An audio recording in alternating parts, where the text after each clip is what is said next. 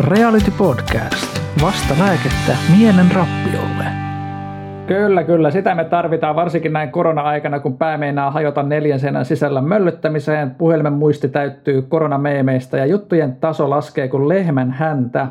Seuraavasi täältä koronaeristyksestä todellisuutta ihmettelemässä on etäyhteyden välityksellä meikäläisen eli Mikael Elmalhodan lisäksi meikäläisen kaveri, kulttuurialan friikku ja ex-pastori Jyri Uurtimo. Tervetuloa. Kiitos. Kerrohan kuule, miten sun pää on kestänyt viime aikoina? Ihan semmoinen kuin rehellinen, rehellinen kommentti. Uh, no rehellisyyden nimissä tämä on, on haastava tilanne ja itsellä se haastavuus varmaan tulee siitä, että mä oon jo aiemmin, aiemmin ollut semmoisessa tilanteessa, että et, et mä, mulla ei ole mitään semmoista ihan semmoista niin kuin, semmoista suurta suuntaa tällä hetkellä, mihin mä niin kuin tosi paljon keskityn. Mä teen vä- tällä hetkellä vähän kaikkea. Mä, oon, mä soitan rumpuja ja mä kirjoitan, kirjoitan tota, ensimmäistä kirjaa ja, ja tota, sitten on tehnyt vähän kaikenlaisia duuneja, mutta nyt kun on sit ollut aika paljon kotona, niin se on jotenkin niin kuin tuonut erityisesti pintaan sen, että, että mihin tässä nyt sit oikein niin kuin keskittyy ja miten tätä aikaa voisi nyt sit käyttää hyödyksi. Ja sitten kaikki ne kysymykset on johtanut välillä semmoisiin niin aika syviin eksistentiaalisiin kriiseihin näin viime päivinä. Et silleen niin kuin, tota, on ollut, ollut haastavaa ja sitten viimeksi eilen kävin kävelemässä pari tuntia Seurasaaressa ja se kyllä teki tosi hyvää. Tolleen luonto, mm. luonto kyllä niin kuin tekee välillä tehtävänsä silleen maaduttamiseen, että kaikki on sittenkin ehkä ihan ok. Niin. Siis tämä on kiinnostava tämä meidän nykyinen tilanne, kun me joudutaan oikeasti miettimään ihan sikana niin kuin asioita. Mm. Siis, että yhtäkkiä meillä ei olekaan niin kiire, tai joillakin on, mutta monilla ei ole niin samanlainen kiire. Kyllä. Niin nyt sitä sitten istutaan ja, ja kelaillaan sitä elämän tarinaa. Ja mä oon siis tota niin tässä tuota niin, kelaillut asioita ja olen kelaillut sellaista asiaa kuin, niin kuin elämän tarinat ja todistaminen. Eli siis yleisesti ottaen me ollaan kuultu sata kertaa seurakunnassa tai jossain muussa tilanteessa jonkinlaisen niin elämäntarina, jonkinlaisen tarinan siitä, että äh, ihminen on jollakin lailla kohdannut Jumalan, on tapahtunut jotain jänniä asioita, sitten sit tähän tarina, sitten tarina kerrotaan eteenpäin, ja sitten tämä näyttelee jonkinlaista osaa meidän sosiaalisessa elämässä, ja se on aika kiinnostava aihe. Minkälaiset sun päällimmäiset tulokulmat tämmöiseen teemaan olisi? Äh, on samaa mieltä, se on äärimmäisen kiinnostava, kiinnostava aihe. Äh, päällimmäinen tulokulma mikä itsellä niin kuin ensimmäisenä tulee tuosta aiheesta mieleen, on se semmoinen noiden, niin kuin erityisesti kun miettii vaikka niin kuin niitä, niitä niin kuin todistuspuheenvuoroja, mitä, mitä seurakunnissa usein pidetään, niin niitä leimaa varmaan semmoinen niin kuin hyvin voimakas ennen jälkeen asetelma. Ja, ja, mm. ja semmoinen asetelma, että, että on tavallaan se alkutilanne, jossa, jossa kaikki on pielessä ja mä oon kauhea ja mä oon hukassa ja mä oon sairas tai mitä tahansa. Ja sitten on se tavallaan se suuri käännekohta, jossa Jumala ilmestyy jotenkin mukaan ja sitten, sitten, sitten lähtökohtaisesti aina, aina tiedossa on tota, sit niin kuin joku, jokin hyvin onnellinen loppu, mm. jossa kaikki on kunnossa ja ihminen on ehjä ja, ja kokonainen ja, ja kaikkea muuta vähän tälle liiottelua, mutta kuitenkin semmoisia asioita tulee ekana mieleen. Satutko muistaan tota, jostakin yläasteen tai lukion historian kursselta tai filosofian kursselta, että olisi puhuttu Kreikan näytelmäkirjallisuudesta ja Deus Ex Machinasta? Ää, en kyllä kauheasti muista. Siis long story short, siis jos sä laitat Googleen Deus Ex Machina, siis se on käytännössä niin kuin kirjallisuuden keino joka ymmärtääkseni pohjaa antiikin Kreikan näytelmäkirjallisuuteen, jossa semmoinen niin perustilanne on se, että siinä on näytelmän niin sankari, joka joutuu aivan hirvittäviä ongelmia ja, ja ei niin kuin, ole mitään valoa tunnelin päässä. Ja sitten tulee niin kuin, Deus ex machina, eli tavallaan se suora käännös on Jumala koneesta, eli Jumala tulee näyttämälle täysin käsittämättömällä tavalla, juoni kääntyy aivan täysin. Hmm. Um, niin se on jotenkin silleen kiinnostavaa, että um, okei, okay, siitä on tullut meille klisee, mutta onhan se nyt aika törkeän niin kuin mieleenpainuva ja tehokas niin kuin juonenkäänne. Kyllä, kyllä. Siis noudattaa semmoista niin kuin täydellistä niin kuin, tai, tai ikään kuin heittomerkeissä täydellistä niin kuin draaman kaarta. Että. Mm, koska ei se oikein toimi niin kuin ilman, ilman, että siinä on jonkinlainen semmoinen tarinallinen kaari. Siis, et, et onko sä koskaan koittanut niin kuin pistää ihan paperille tai jotenkin niin kuin hahmotella, että miten se, mitkä on ne toistuvat elementit siinä tarinan kaaressa muutkin kuin se, että aluksi kaikki on huonosti ja sitten asiat on hyvin? Uh, mun mielestä niin kuin toistuva elementti on, on nimenomaan siinä jossain semmoisessa niin kuin, siinä, miten Jumala niin ihmeellisesti muuttaa sen todellisuuden aina. Eli, eli oli, olisit, niin kuin, olisit kyseessä sairaus tai, tai tota, joku voimakas riippuvuus tai tuhoisa käyttäytyminen tai joku sisäinen, joku voimakas häpeä taakka tai joku, mutta että, mm. että tuntuu, että se, niin kuin se, se, mikä sitoo noita kaikkia yhteen, on se, miten niin kuin, sen niin kuin tarinan, ta, miten niissä tarinoissa nimenomaan Jumala se niin kuin kääntää sen koko tilanteen hyvin niin kuin ylös alasin. ja poistaa, ottaa sen, parantaa sen sairauden, poistaa sen häpeän, että nyt mä oonkin niin kuin kokonaan vapaa ja ää, ottaa sen riippuvuuden pois ja kaikki jotenkin, niin kuin, että se on niin semmoista niin kuin voima, että se ratkaisu on tosi niin kuin yksiselitteinen ja mustavalkoinen ja semmoinen niin kuin suoraviivainen. Onko sun elämässä koskaan niin kuin tapahtunut jotain sellaista, jossa sä voisit niin sanoa ihan käsi sydämellä, että joo, tässä tapahtui just tämmöinen tosi mustavalkoinen keissi? Äh, on mulla on mulla ainakin yksi, yksi semmoinen niin kuin, sen tyyppinen kokemus omastakin elämästä.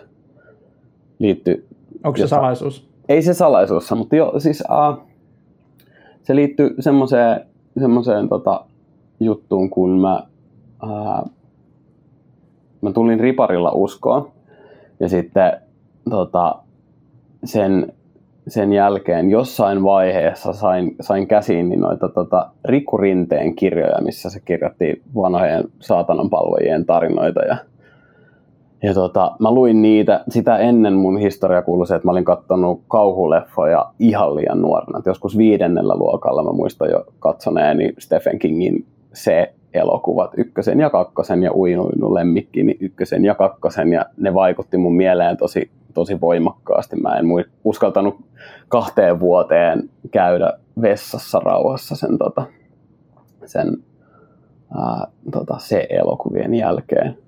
Ja, tota, ää, no sitten mä luin niitä Rikurinteen kirjoja ja jotenkin oli se niin kristillinen maailmankuva, että jotenkin tämä persoonallinen paha on olemassa ja, ja sitten siellä oli kaikkia niin kuin, nukkeja, jotka käveli öisin jossain huoneissa ja, ja kaikkea.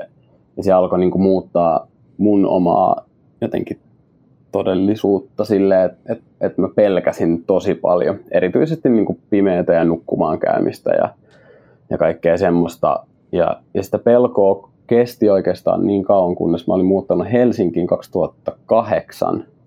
Ja tota, muistan yhden semmoisen kerran, että mä olin mun Helsingin kodissa silleen, että mä istun mun sängyllä ja mä en uskalla nostaa mun päätä, ää, koska mä ajattelen, että kun mä nostan mun pään ja katson tonne olohuoneeseen, niin mä näen jotain, mitä mä haluaisin nähdä. Että siellä kävelee joku tyyppi. Ja sitten samaan aikaan mä olin tutustunut yhteen, yhteen tyyppiin Facebookissa, jonka kanssa me tavattiin, tavattiin niin kuin sitten ekan kerran livenä ja, ja sitten mä kerroin sille tästä, tästä mun pelosta ja jotenkin, muista miten se tuli mieleen tai puheeksi, mutta kerroin kuitenkin ja se oli uskova tyyppi.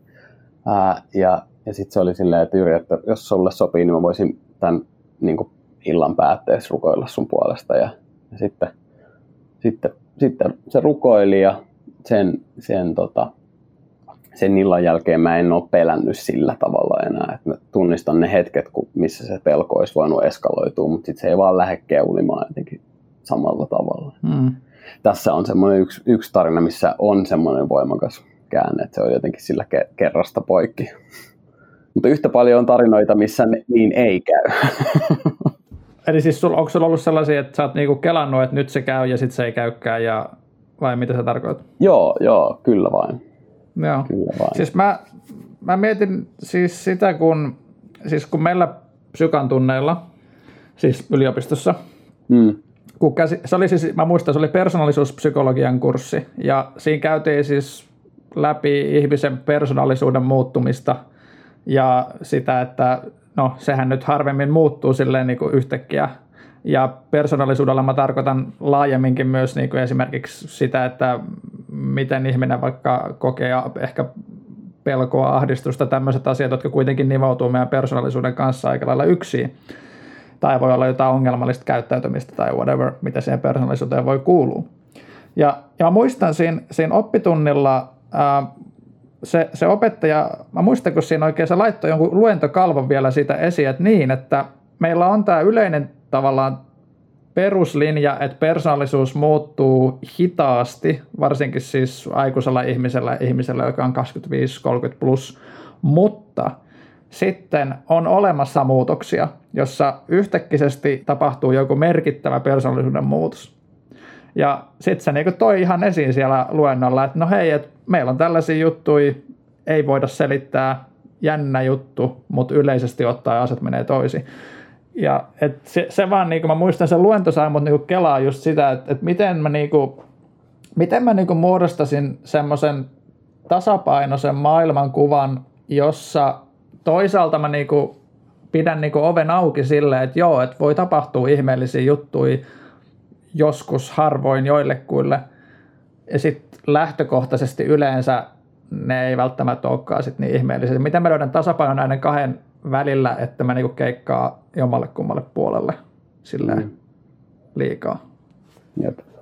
Ja tuossa, tuossa niin toi muistuttaa nimenomaan niistä niin kuin todistuspuheenvuoro meiningistä siitä, niin kuin, niistä tarinoista, mitä me kerrotaan seurakunnissa Jumalasta, kuinka sen niin kuin, että toki on, on varmaan eri asia se, että ihmisessä niin kuin, ihmisen niin jotenkin olemuksessa merkittävästi jotain muuttuu, mutta niin kuin samankaltaisuutta vähintään siinä. Että tuntuu, että, että sit, niin kuin hengellisissä tai niin kuin kristillisissä piireissä, niin sit sitä nimenomaan se fokus on tosi paljon siellä niin kuin tosi niin kuin radikaalin muutoksen tuota, puolella. Et, et, niin kuin, en tiedä, mitä, mitä sä mm. ajattelet, olisiko, olisiko, olisiko parempi, että kerrottaisiin myös muitakin tarinoita? Siis mä oon joskus leikitellyt ajatuksella sellaisella, tai siis mitenköhän tämänkin tuossa liittää salonkikelpoisesti. Siis, Ei tarvitse joskus, olla Aivan. tota, niin, mä, mä oon joskus siis tota, leikitellyt jonkun kaverin kanssa tämmöisellä ajatuksella, että olisi tämmöisiä antitodistuksia. Eli käytännössä, että jos meillä on tämä normaali seurakuntatodistuksen kaava, että ennen kaikkea oli huonosti, nyt kaikki on kivaa, niin mm. sitten on semmoisia antitodistuksia, jossa tyyppi menee niinku seurakunnan lavalla ja ottaa mikin ja kertoo, että tuota niin, että olen koko elämäni kärsinyt masennuksesta ja ahdistuksesta ja, ja tai ihan sama mikä se ongelma on. Ja olen rukoillut miljoona kertaa tämän asian puolesta ja mikään ei ole mennyt parempaan. Niin. Ja sitten se loppuu niinku tavallaan, että joo, hei, että mulla on tämmöinen tilanne, että yleisö taputtaa, että jee, tai no ei nyt ehkä jee, mutta siis, mut, mut siis tietyllä tavalla siis tällaiset antitodistukset, tavallaan todistukset siitä, että todellisuuteen kuuluu myös se, että meillä on ihan sikana jengi, joilla asiat ei mene parempaan ihan sama, miten paljon ne koittaa rukoilla, uskoa tai tehdä mitä ikinä. Hmm. Et se, en mä tiedä. Mä ainakin tykkäisin olla niin tämmöisessä tilaisuudessa, missä on myös antitodistuksia, jos rehellisiä ollaan. Todella kiehtova ajatus. Mä kyllä tota, on, on, on samassa, samassa veneessä mukana. Ehdottomasti haluaisin kuulla, kuulla niitä, niitä tarinoita, koska ainakin itsellä, itsellä on tuohon siihen to, voimakkaaseen ennen jälkeen asetelmaan, niin nimenomaan se kysymys, mikä siitä herää, on se, että mitä sitten, ää, kun elämässä ei tuukkaan sitä onnellista loppua. Et, et miten, miten, niin kuin, miten sitten pitää suhtautua, jos on kasvanut, jos on kyllästetty niillä tarinoilla, et, sit, ja sitten Jumala muutti kaiken. Mm. Niin, niin mitä sitten, kun Jumala ei muutakaan kaikkea, kun, kun joku läheinen kuolee jonka puolesta on rukoiltu vuosikausia, kun avioliitto leviää käsiin, kun ihminen sairastuu vakavasti eikä sitä parantumista tuukkaa, niin, niin, niin tavallaan itseään niin kuin tosi paljon mietityttää nimenomaan se, että mitä sitten ja miten, niin kuin, että kuinka, kuinka terve asetelma, kuinka paljon se tavallaan se, se todistuspuheenvuorokulttuuri tekee siitä niin kuin tavallaan kärsimyksestä hankalampaa, koska sitä niin kuin odottaa. No, rehellisesti kohtaa. mulla on tehnyt. Niin, ker- haluatko kertoa lisää? Mua kiinnostaa. No kuulla. siis, ähm, mä oon pyörinyt seurakuntaskenessä elämäni aika paljon ja kuullut miljoona todistuspuheenvuoroa ja, ja tota, mä en oo elämässäni, en mä oikein voi sanoa, että mä olisin kokenut mitään kovin niinku sellaista erityistä, ää, että asia olisi yhtäkkiä yliluonnollisesti mennyt jotenkin parempaan. Ää, mulla on jotenkin sellainen niinku olo joskus, kun kuuntelee kaikkia näitä todistuspuheenvuoroja, että, että jos minä, joka kuitenkin on, siis että et, no siis mä oon, mä oon uskontotieteilijä, se on niinku se, mihin mun koulutus suuntaa, ää, opiskelen sivuaineena psykaa ja että mulla on tavallaan niin sellainen maailmankuva, että mä oon sinänsä aika resistentti sellaiselle ahdistukselle, että joo, kun noille muille nyt tapahtuu kaikkea kivaa, koska mun, mä ymmärrän todellisuuden kuitenkin sitä, silleen, että okei, että todellisuus on sitä, että suurimmalle osalle tyypeistä ei tapahdu mitään mm. kovin eeppistä. Että mun todellisuuskäsitys on sillä lailla tämän opintojen kautta niin löytänyt jonkinlaista tasapainoa, mutta silti rehellisesti kyllä se mua ahdistaa välillä. Mä mietin, että niin, että oishan se nyt tietysti ihan kiva, että, että olisi sitten niiden harvojen onnekkaiden joukosta, joille tapahtuu jotain tosi eeppistä. Mutta sitten samaan aikaan mä kelaan, että okei, että jos minä, joka kuitenkin on niin jollain lailla niin kuin koulutetumpaan suuntaan menossa, jos tämä on mullekin jotenkin rankkaa, niin kuinka rankkaa sitten se on niin kuin ihmiselle, jolla ei ole niin kuin koulutuspohjaa ja käsitellä sitä asiaa, on pelkästään se ahdistus, että mitä mussa on vikana. Mm. Niin about mm. tämmöistä mä oon kelaillut. Jep.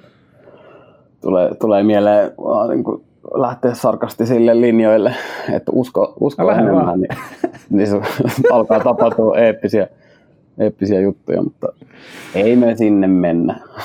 Eihän me sinne mennä, koska me halutaan olla tekemättä facepalmia vuoden päästä. Mm. Kyllä mä haluaisin silti, tota, mä haluaisin tavallaan, mua tällä hetkellä ärsyttää toi haastaa sana. Haluan vähän haastaa sua, mutta mä, mä, toi lause jotenkin vähän etoa, mutta mä en nyt keksi nopeasti parempaakaan. Mä olisin vaan, tai, tai mä mietin sitä, että, että nimenomaan se, että mikä on eeppistä, mikä on semmoista jotenkin ihmeellistä ja, kaikkea, että, mm. että, että onko se aina se, että tapahtuu jotain isoa ja suurta vai, vai niin kuin, voiko se olla jota, jotain niin kuin arkisempaa? Voiko jotenkin, mm. niin kuin, voiko jopa uskoa avata silmät näkemään tässä niin kuin, tässä vaan niin kuin, no esimerkiksi mä annan esimerkiksi vaan tuosta niin toi oma luonnossa, luonnossa oleminen, niin on kyllä itselle semmoista, semmoista niin kuin, semmoista, mikä herättää itsessä Jumalan pelkoa, eli semmoista niin kuin ihmetystä ja ihastelua ja, ja sitä semmoista tajuaa olevansa jonkun suuremman kanssa tekemisissä. Ja se, siihen ei tarvita välttämättä mitään muuta kuin joku, joku niin kuin omena. mä kirjoitin yhdessä... Aika, aika, aika tsenemäinen tämmöinen niin mä, mä kir... sitä omenaa ja kelailet syvällisiä. Niin, mä, mä tota, kirjoitin yhdessä blogitekstissä semmoista kokemuksesta, kun mä istu, seisoin tota, pimeällä, pimeällä mun porukoiden pihalla viime syksynä ja otin sieltä puusta omenan. Ja mua aina ihmetyttää se, että miten se omena sieltä oksasta pääsee ulos. että se on jotenkin ihan sairasta, että sieltä semmoista ohuesta oksasta kasvaa semmoinen hedelmä. Ja sitten se oli niinku, se oli kirpeä ja se oli vähän makea ja tosi semmoinen tota, mehukas ja kaikkea. Sitten vaan silleen, niin kuin, se itsessään on, on ihmeellistä, mulle ihmeellistä ja jotenkin jopa eeppistä, silleen, että vitsi mikä meininki. Et, et se, että se, että tarvitaanko me, tarvitaanko me semmoisia niin elokuva eeppisiä juttuja vai riittääkö semmoinen niin arjen eeppisyys niin kuin jotenkin. Toi on aika hyvä pointti, koska jos me tavallaan, niin siis jos me pidetään normatiivisina tämmöisiä tarinoita, joissa on aina joku tosi sellainen niin kuin iso juttu, Mm. niin se on vähän niin kuin sama kuin, että meillä olisi niin kuin, tai siis, että miten se nyt selittäisi, siis, että jos sulla koko ajan niin kuin, tavallaan, siis nyt ihan jos puhutaan niin kuin jo havaintopsykologiasta, että jos sulla koko ajan tulee niin kuin sikana aistisisältöä sisään, niin kuin koko ajan valtavaa niin kuin, paljon ääntä ja paljon räiskyviä valoja ja kaikkea hirveä niin kuin aisti-inputti niin kuin koko ajan, Mm. niin kyllähän siinä niinku turtuu. Ja kyllähän siinä niinku kelaa, että okei, tämä on niinku se leveli, missä niinku mennään. Ja ihminen sitten tavallaan väkisinkin rupeaa olemaan huomaamatta kovin niinku pieni juttu elämässä sen takia, jos se Mm. leveli on niin korkea, että mitä se niinku pitäisi olla, Jep. mitä mun pitäisi kokea. Kyllä, kyllä. Ja toi on niinku, me, mulla tulee tosta mieleen, mä en tiedä onko tämä kestävä aasinsilta, mutta, mutta jotenkin kun sä puhut nimenomaan siitä, että puhut siitä, missä, missä meidän huomio on, niin, mm. niin palatakseen tuohon todistuskulttuuriin ja siihen, minkälaista niin kuin maailmankuvaa tai niin kuin ajattelua se voi saada aikaa. Tämäkin on taas ihan niin kuin omasta, omasta kokemuksesta, että et niin kuin, kun, kun vaikka mä sairastuin muutama vuosi sitten masennukseen, niin heti siellä niin kuin alkuvaiheessa mun niin kuin katse oli aika lailla puhtaasti niin kuin parantumisessa. Ja siellä niin kuin tietyllä tavalla niin kuin heittomerkeissä pelastumisessa, eli siinä niin kuin tarinan lopussa. Ja mä yritin jo etukäteen kirjoittaa sitä niin kuin mun omaa tarinaa, että miten tämä tulee päättymään ja miten se tulee vaikuttaa mun elämään. Ja, ja se itsessään oli sit lopulta aika raskasta ja mä jäin siitä itselleni kiinni ja luovuin siitä. Mutta, mutta se, että mun katse oli niin kuin vaan puhtaasti siellä pelastumisessa, siellä niin kuin parantumisessa, niin, niin se, sen ongelma on tietenkin se, että mun katse ei ole niissä asioissa, mihin mun ehkä tulisi keskittyä sen niin kuin sairastumisen aikana. Tai että et, et on asioita, joita mun täytyisi käsitellä ja, ja joiden äärellä mun täytyisi pysähtyä, että musta on tämmöisiä, tämmöisiä ja tämmöisiä juttuja, joiden, joiden takia mä oon sairastunut. Ja sen, takia, sen mm. sijaan, että mä niin kuin olisin laittanut siinä heti alussa kaikki paukut siihen, että nyt, niin kuin, nyt voisit niin kuin suunnata tietyllä tavalla katseen sisään ja, ja niin kuin ottaa ihan rauhassa ja ottaa askelia niin kuin parantumisen tiellä, niin sen sijaan se niin kuin odotus oli se, että ihan kohta, ihan pian Jumala parantaa mut ja sitten niin kaikki on taas hyvin ja kaikki on taas niin kuin ennallaan. Ja, ja jotenkin niin kuin, siinä, siinä on niin kuin yksi, yksi puoli, mikä, mikä saattaa niin kuin olla, olla niin kuin hankaloittava tässä, tässä niin kuin todistuskulttuurissa. Et me ei oikein osata kärsiä. me ei oikein osata niin kuin olla Ajatteko siellä. oli hyvä laini? Me ei oikein osata kärsiä. Niin.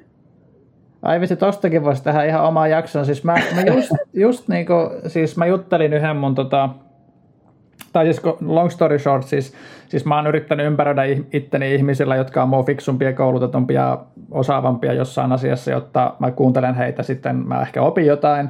Mm-hmm. Um, ja, ja mä juttelin tota, niin yhden tämmöisen tyypin kanssa. Ja sitten hän, niinku, kun mä, niinku, siis, mä aloitin keskustelua, että joo, että et, niinku, tämä kärsimysjuttu, että tämä on niinku aika vaikea, että miten tavallaan sitä niinku osaisi kärsiä jotenkin niinku fiksusti toi kuulosti oudolta, mutta kumminkin. Mm.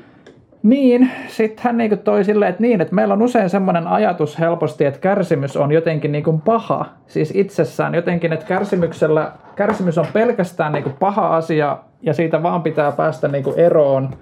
Ja, ja että se ja Jumala on vaan auttaa siinä, että, pääsemään siitä eroon. Joo, niin, ja, ja sitten mun mielestä tällainen tulokulma kärsimyksessä on tosi ongelmallinen, ähm, esimerkiksi siitä syystä, että jos, et yksi juttu, mitä mä oon oppinut elämässä on se, että mitään arvokasta ja hyvää ei tule paitsi kärsimyksen kautta. Siinä mielessä, että, että jos, sä, jos, sä, jos sä haluat, jos sä haluat parantaa sun lihaskunto, sit sä menet salille ja kärsit siellä. Jos sä haluat oppia asioita, niin sit sä väännät niitä kouluhommia ja sähän pänttäät. Ja kyllä se on välillä vähän kärsimystä. Jos sä haluat mm. ystävyyssuhteen, niin sä suostut siihen kärsimykseen, että sä et vaikka voi peruuttaa sun ystävän näkeminen vaan, koska sulla tuli jotain kivempaa. Jep. Ja et, että jotenkin kärsimys, että jos me ollaan tosi negatiivisia kärsimystä kohtaan, niin sittenhän me vasta kärsitäänkin. Mm, yeah. Jotenkin paradoksaalisesti, tiedätkö? Kyllä, kyllä, just näin. Just näin. Ja samaan Mut aikaan, kun näistä kaikesta mm, puhutaan. Eikö niin, oliko sulla joku lisä? Eikö siis sano sinä? Niin, että, että jotenkin tulee nyt tässä mieleen niin kuin, vielä semmoinen, että kun ollaan paljon puhuttu nyt tavallaan tuolla niin kuin varjosammalla puolella, niin kyllähän se niin kuin toivo, mitä varmasti näillä niin kuin todistuspuheenvuoroilla niin kuin ajetaan, tai mikä se niin kuin ajatus on, että minkä takia niitä pidetään ja minkä takia niitä halutaan niin kuin tuoda esiin, on se, että et, et niiden tarkoitus on takuulla niin kuin luoda, luoda toivoa ja, ja lisätä jotenkin uskoa ja odotusta Jumalan puoleen, ja se on tietenkin tärkeää. Ja, ja niin kuin ajatus siitä, siitä vaikka niin kuin sairauden keskellä parantumisesta tai jotenkin kaikesta siitä, niin on, on varmasti voi olla, tai itsellekin niin sen masennuksen keskellä on ollut semmoinen niin asia, mikä on takulla ollut terveellistäkin, että se on pitänyt pinnalla, pinnallakin se niin toivo, että ehkä tämä ei kestä ikuisesti, mutta, tota, mutta samaan aikaan jo ehkä niin tasapaino olisi kiva. Sitä on hirveän vaikea, että jotenkin toi tuon tasapainon löytäminen tuon toivonkaan, koska siis mä oon usein, no mä annan toisen esimerkin, siis kun mä, silloin kun mä kirjoitin ähm, tonne tota mun blogiin, mä kirjoitin äh, semmoista artikkelia, joka otsikko oli, että miten selviytymisharha johtaa menestysuskontoon. Ja ähm, tässä kyseisessä tekstissä niin hyvin lyhyesti ja ohimennen mainitsin tämmöisen jutun kuin Just World Hypothesis, joka on tällainen ihmisen, siis eri uskonnoissa ja ihan uskonnottomilla kaikilla esiintyvä tämmöinen ajattelutapa, jonka voi kiteyttää lauseeseen maailma on reilu ja jotenkin niin, että what goes around comes around ja että jotenkin, että jos sä teet hyviä juttuja, sit sä saat jotain hyviä juttuja jossain vaiheessa mm. ja näin. Ja se mikä on kiinnostavaa, että okei, että me voidaan niin kuin, että jos me niin kuin rauhoitutaan ja kelataan sitä juttua, niin me huomataan, että okei, no maailma itse asiassa ei näytä olevan kovin reilu. Ihan sama ollaanko me kristittyä vai mitä tahansa, niin meidän näkökulmasta asiat ei mene kovin reilusti usein. Mutta Just World Hypothesis on samaan aikaan tutkimuksessa todettu, että tämmöinen ajattelu itse asiassa lisää ihmisen psyykkistä hyvinvointia usein. Mm. Eli käytännössä ihmisellä voi olla tällainen kupla, jossa hän niin kuin elää jonkinlaisesta tällaisesta vähän todellisuudesta erkaantuneeskin toivossa, mutta toisaalta taas se toivo usein voi itse asiassa olla hänen mielenterveyttä parantava juttu, joten se, mitä mä oon usein kelannut, että miten paljon itse asiassa kannattaa myös kunnioittaa sitäkin, jos ihmisellä tavallaan se kupla on niin tosi selkeä, että okei, että mä näen, että okei, nyt hän elää aika epärealistisessa kuplassa tämän toivonsa kanssa, mutta samaan aikaan, jos mä menen niin tökkiä sitä kuplaa, niin mähän voi romauttaa se ihmisen, että onko se nyt sitten kivaa. Mm, mä en tiedä, onko mm. kelannut tämmöistä, mutta et mä oon kelannut ihan sikana. O, oon kelannut ja, ja toi on hyvä pointti, että niin kuin, turha sitä on lähteä toisen maailmaan silleen romuttamaan vaan romuttamisen ilosta. Ää, mutta olen itse kohdannut ton, niin kuin, ton tilanteen oman terapian kautta, että, että oma terapeutti jossain vaiheessa huomautti, huomautti mua siitä, että, että mä, niin kuin, mä kerroin jostain vaikeasta kokemuksesta niin kuin, ja sitten hyvin nopeasti hyppäsin siitä niin kuin vaikeasta kokemuksesta semmoiseen, no mutta että, että kyllä tämä niin kuin jotenkin tästä niin kuin vielä voitoksi kääntyy ja että, että tätä voisi hengellisellä kielellä kuvata sille, että, että, että Jumala, Jumala tulee kääntää tai jotenkin niin kuin hyväksi ja, ja muuta. Ja, ja se niin kuin, tavallaan pysäytti mut ja sanoi, että huomaatko mitä tuossa tapahtuu, että sä niin kuin kompensoit tietyllä tavalla tai niin kuin hyppäät, hyppäät sieltä niin kuin varjosta sinne valon puolelle silleen niin kuin tosi nopeasti. Et, ja niin kuin sanoin, sanoin kompensointi, niin on itse niin kuin jälkeenpäin tannut, että mä nimenomaan niin kuin kompensoin sillä toivolla sitä semmoista niin kuin todellisuutta, mikä, mikä oli kipeä. Ja, ja niin kuin en ehkä kohdannut sitä todellisuutta ihan sillä tasolla, kun se olisi ollut tarpeellista kohdata. Ja niin kuin jotenkin toivon, toivon ja semmoisen niin kuin Jumalan luottamisen nimissä niin kuin väistelin surua ja vihaa ja kaikkea muuta tärkeää ja terveellistä. Mm. Että kyllä on, on kokemusta. niin kuin.